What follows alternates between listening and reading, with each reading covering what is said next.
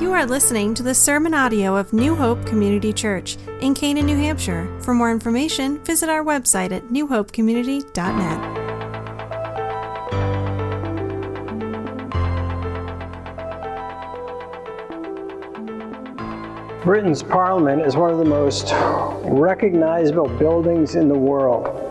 Uh, to stand outside of it is very impressive. Built over 900 years ago, uh, it contains 3,800 windows. Uh, and it's become a vocal point with its Gothic architecture to many tourists to just stand there and marvel at it. But if you were to get a look from within the building, it would tell you another story. If you were to look within the walls, you'd find out it's a building that has faced repeated water damage because of faulty plumbing. Uh, its electrical system is very outdated. Those who work in the building speak of at times having to run out of their office because water from an upstairs bathroom is running through their ceiling. England is facing a serious issue. They need to renovate Parliament but the cost will be anywhere between four and ten billion dollars and will take at least six years. So, a very different story from looking from within at its condition versus looking from outside the building. In our study of Peter in this first epistle, he takes us behind the scenes to look at the Christian life, and you could say the church from within. And in particular, from within the area of relationships. Sam Chan has written a book called Evangelism in a Skeptical Age. Uh, and he presents this interesting scenario and says in the past, what, what seemed to gain people's interest and attract them to the message of the cross was, was facts and information. So, whereas maybe 10 years ago, if someone didn't believe in the Bible, you could present them with some facts right up front that might sway them to say, Oh, I see your point. But he says things have changed now. And in a postmodern world, before you can get to the facts and the information, you have to display authenticity. They, have to see that, that your life is different and from Peter's perspective, the arena by which we can evaluate that best is looking at the area of relationships. And so I want you to look at 1 Peter this morning, 1 Peter 3. And I'm going to read verses 8 through 12, and you will see right away why we didn't read this passage to begin with, but read Psalm 34. Uh, but just follow along. I'm going to read 1 Peter 3, verses 8 through 12.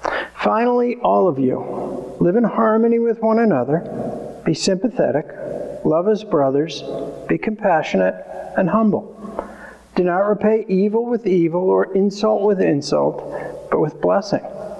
Because to this you are called, so that you may inherit a blessing. For whoever would love life and see good days must keep his tongue from evil and his lips from deceitful speech. He must turn from evil and do good. He must seek peace and pursue it. For the eyes of the Lord are on the righteous, and his ears are attentive to their prayer. But the face of the Lord is against those who do evil. As, as, Peter has been talking to us about relationships, relationships between Christians and the state, relationships between Christian slaves and their masters, and then wives and husbands, he sort of turns to a very broad instruction now. Because perhaps there were those in that immediate audience who did not fit one of those other categories.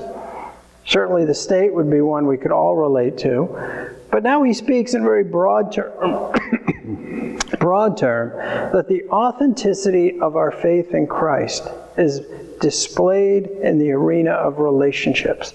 And so the first relationship he deals with here in verse 8 is we should evaluate our relationships with other believers. And, and kind of think about that for a moment. Does your relationship with other Christians in, in your church, in this church, and other believers you know outside of this church, does it reflect the description that Peter gives here? And, and so if you look carefully at verse 8, he deliberately chooses five adjectives to present an overall picture of the relationship and the bond that should be displayed in Christ Jesus. And it's worth our attention to just pause after each of these. Notice the first one that we would live in harmony. Uh, some translations put it that we would be like minded, that, that there is a unity and agreement in, in thought among us. We, we share the same spiritual priorities and goals. Uh, assuming we're in a church context, we share a, a love and concern for our church, which is reflected in our love and concern for one another. Maybe we could put this sense of to live in harmony, to be like minded, uh, the thought that we're all on the same page. Uh, we're not, not a body made up of so many individuals, but, but we are one in Christ. Uh, remember, Peter's audience is facing persecution. They've been scattered for their faith. A real tendency in situations like that to isolate ourselves, to, to try to want to guard us from anything that might potentially hurt us in the wrong way. Peter says, You know what? Look at your relationships with other Christians. Are, are they like minded? But then he goes on to the next adjective. Uh, they should be marked that we are sympathetic. Uh, this particular word means that we share the same experiences, emotions, and feelings. Now, some of this you can kind of look at in a church. Uh, you know, if, if, everyone is around the same age, maybe we've experienced, you know, our, our adult children getting married, leaving the home, uh, grandkids coming, maybe health issues. So, so there's a sphere of experiences that, that we should all be able to relate to but in a much deeper way as a church because we relate to them in the context of the work that Christ desires to do in each of us. So he speaks of this relationship. We are, we are a body that is sympathetic towards the needs of one another. Uh, we could also put this in the way of that we participate in the lives of one another that, that we know stuff about each other. Uh, we're, we're not people that just get together on a Sunday and what's going on in our life outside of Sunday is just a deep, dark secret that we don't talk about. Uh, but it, it should be something we, we share in common. Uh, that doesn't mean you parade out everything about your life, maybe before every single believer or Christian. But there is a sense in which we should be able to say, we, we, we know each other. We, we not just share in the same experiences together, but we participate in each other's lives. Uh, think of how Paul, when he's writing to a church in Corinth that's already divided, says, you know, each part of the body should rejoice with another part that rejoices and should sorrow in a part that is sorrowing. That's this, this sympathetic, empathetic element that should be evident among us uh, because we have the same great high priest, Jesus Christ. But then we go on to his next adjective uh, love as brothers. Uh, the word from which we get Philadelphia, brotherly love. Uh, and you notice as you look just across the page in chapter 2, I believe it was, and verse 17, there he commanded, You are to love the brotherhood of believers. So he's re emphasizing something he's already said that, that we should see ourselves as a church family. That when we speak of other believers, we should speak of them as family members.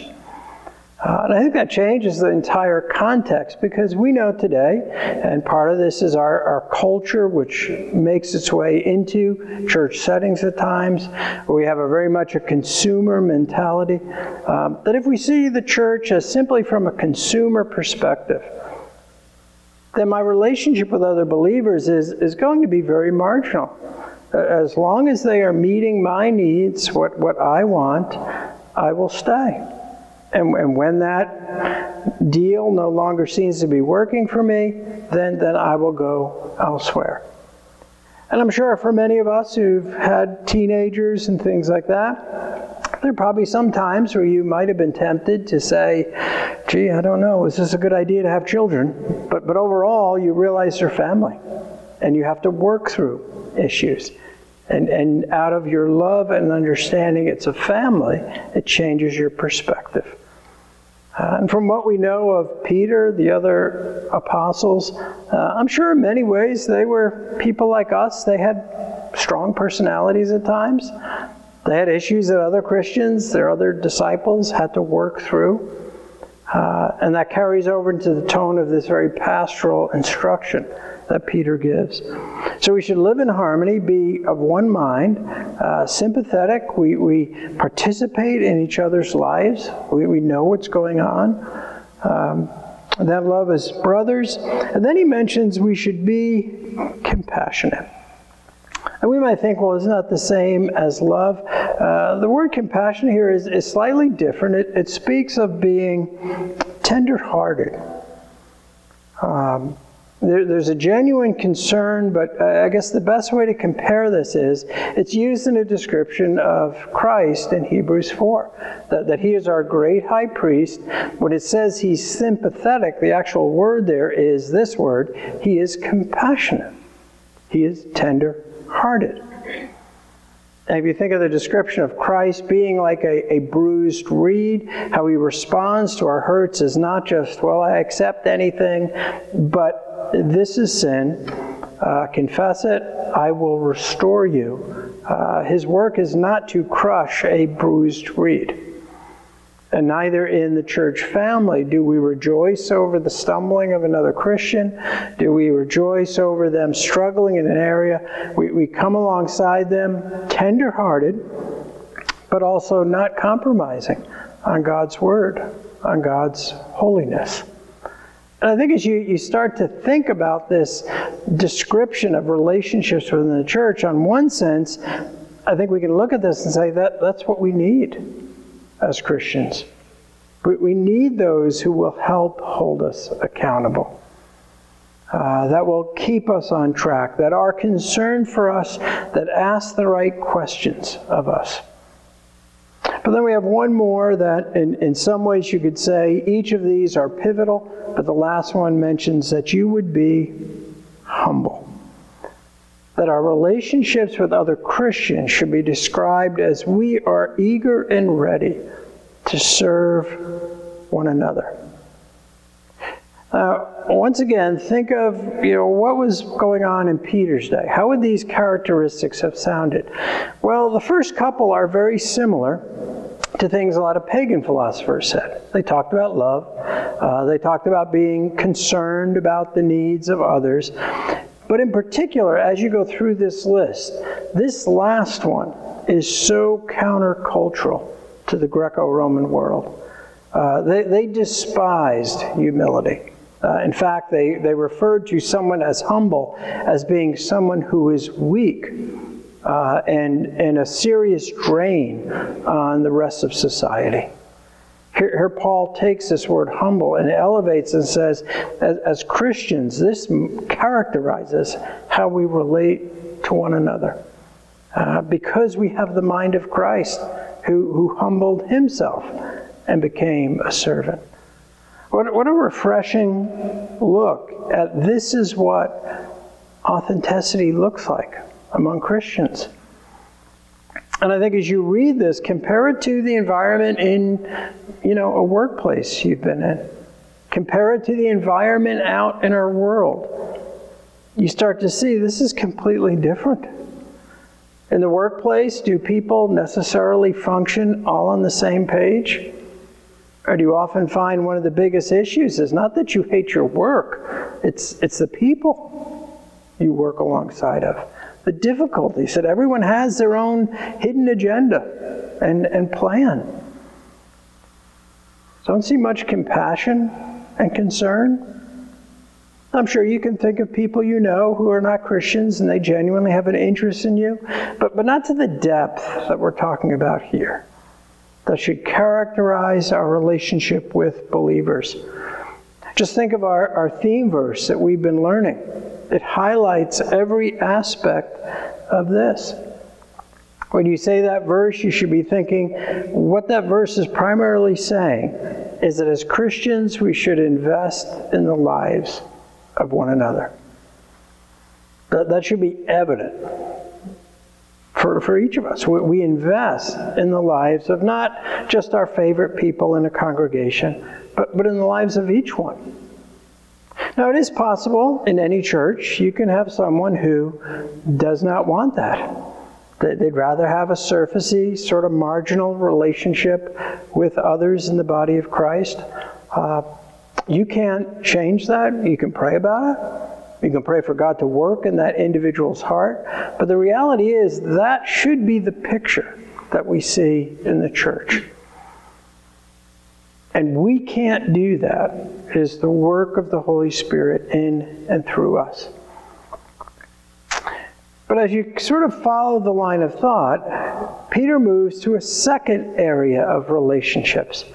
And that is not just our relationships within the church, but our relationships with the unchurched.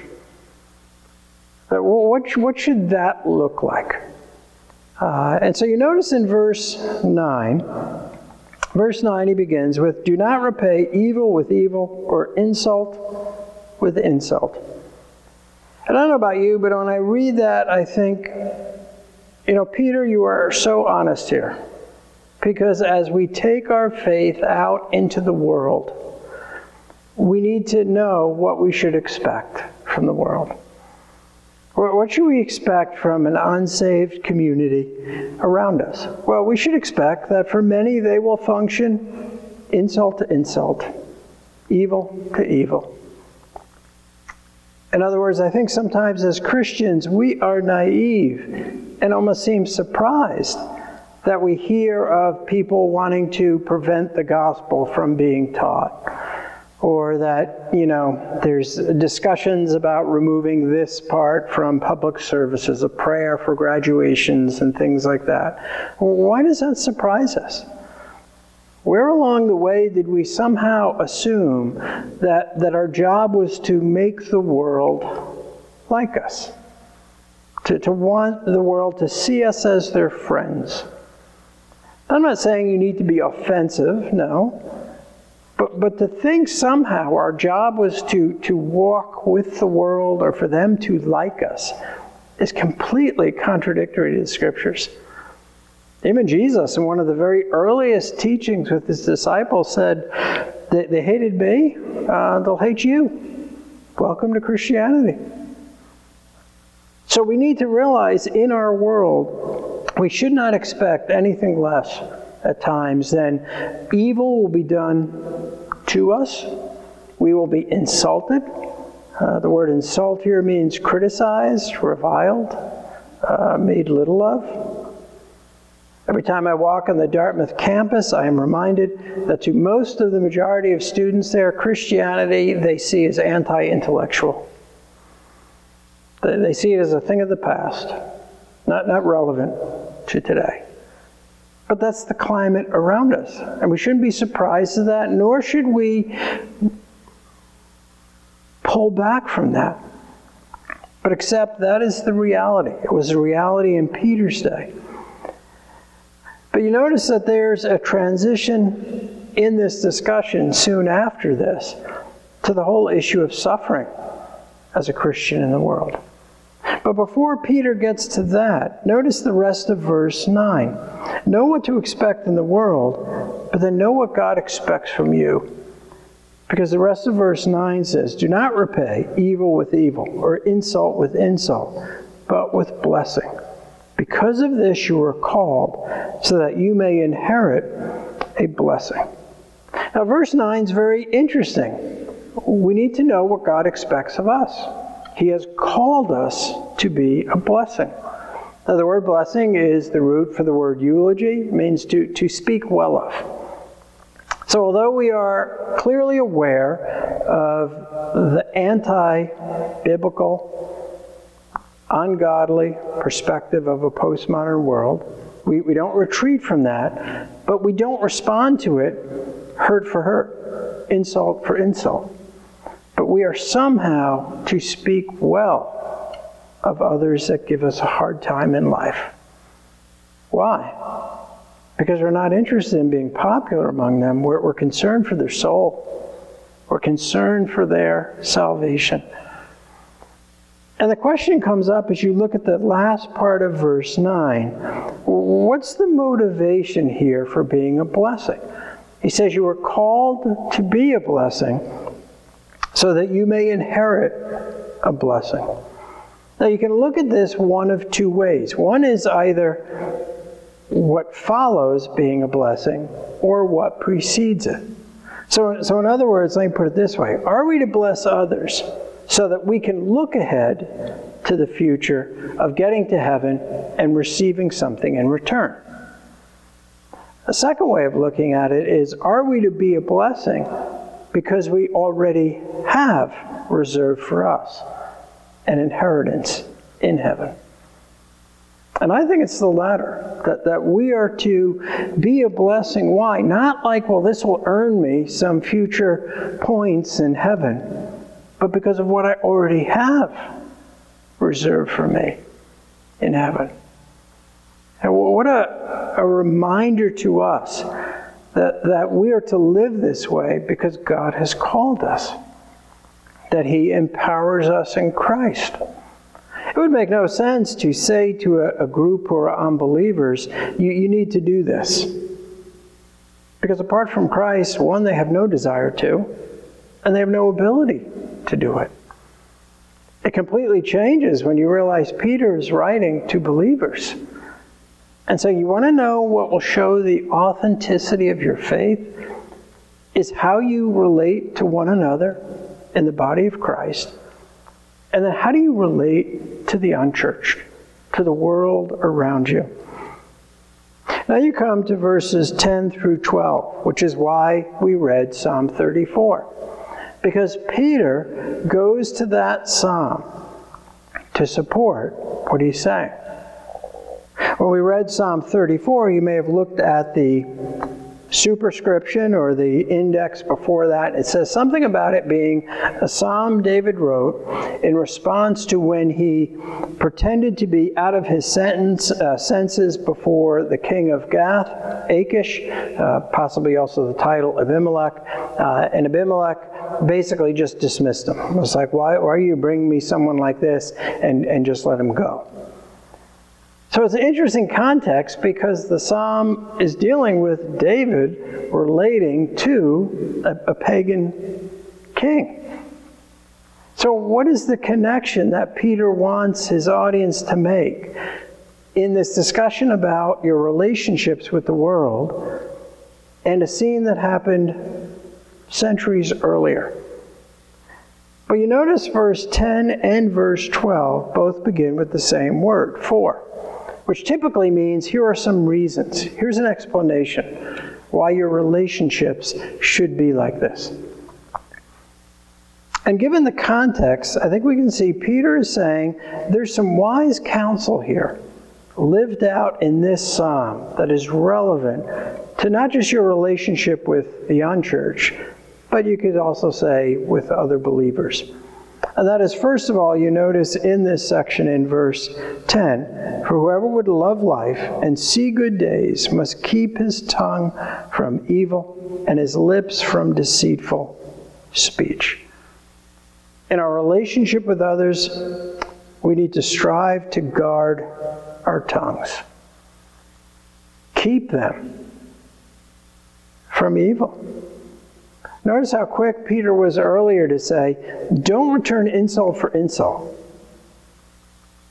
And some of you probably picked up on that pretty quick. Why is that just so easy to do? Well, we're sinful. And especially if you have a quick wit or you always have a comeback, you're, you're like armed and ready. You know, someone insults you, you already have something. You're ready to fire back. So he cautions you and says, you know what? You, you've got to guard your tongue. And I think it's interesting that, that Peter's whole intent in this letter so far has been why do you do that? Well, you're doing it ultimately out of fear of God, because you will have to give an account. It's not just that you're afraid of offending the person, but, but more than that, you realize I'm, I'm answerable to God. So we need to follow this direction to guard your tongue in, in all our relationships. But then notice as well that goes with that The rest of verse 10, which I read, uh, his lips from deceitful speech, he must turn from evil and do good, he must seek peace and pursue it. We don't just need to guard our tongues, but we need to keep our hearts. Because you notice the connection. What comes out of your mouth reveals what's in your heart. Jesus was very clear on this when, when he was chastising the, the Pharisees and saying, You're so focused on you know, how you wash your hands correctly before you eat, and, and you're citing the, my disciples because you're upset that they don't do that. And he says, You, you miss the whole picture. You, you can do all of the external preparations you want. But what defiles you, what makes you unpleasing, is what comes out of your mouth because it reflects what is in your heart. And we come back to Sam Chan's point in his book. Do people see authenticity in us? Notice not perfection, because I think sometimes it's beneficial for the unchurched to see that, that we make mistakes in the workplace, that we have a bad day sometimes. But, but what they need to see is how do we handle that after it happens? Do we demonstrate humility? do we demonstrate sensitivity to the needs of others? Not just because we want their friendship or we're looking at trying to build church attendance, but because we know that God has displayed those same things to each of us in Christ. So it's very clear why Peter goes to Psalm 34. But then he makes another interesting connection. In verse 12, he says, For the eyes of the Lord are on the righteous, and his ears are attentive to their prayer, but the face of the Lord is against those who do evil. Within the span of just a few verses, you had Peter remind husbands at the end of verse 7 that what's going on in the relationship with your spouse can hinder and impact your prayers and now, once again, he presents that same principle to every Christian. And says, You realize if things in your relationships with other people in the body of Christ, within your community around you, that those things, if not handled and dealt with correctly and don't reflect these adjectives, they are going to have an impact on your prayer life. So this is not an area where you can kind of compartmentalize in your life and say, well, I know I have some issues there, but, but that's not going to affect this part. Peter says, no, just look at the people of Israel. Look at how sin within the midst of an individual affected the community. So, Peter's understanding of using this Old Testament text to support what he's saying in the arena of relationships serves two purposes. I think one is he makes a deliberate connection between, in the Old Testament, Israel, they were God's covenant people. Now, under the new covenant, we as Christians are God's covenant people. And just like he demanded that they be holy, so the same standard holds for us in all areas of life, that we be holy. And out of that, a second is that our relationships with one another and the world is to be defined by our identity in Christ. That is what makes this passage be reasonable and logical. Of course, Peter, this is how we should be because we're in Christ. It's not defined by the people around us. It's not defined by the personalities in our church or the personalities not in our church. It's simply defined by our identity in Christ.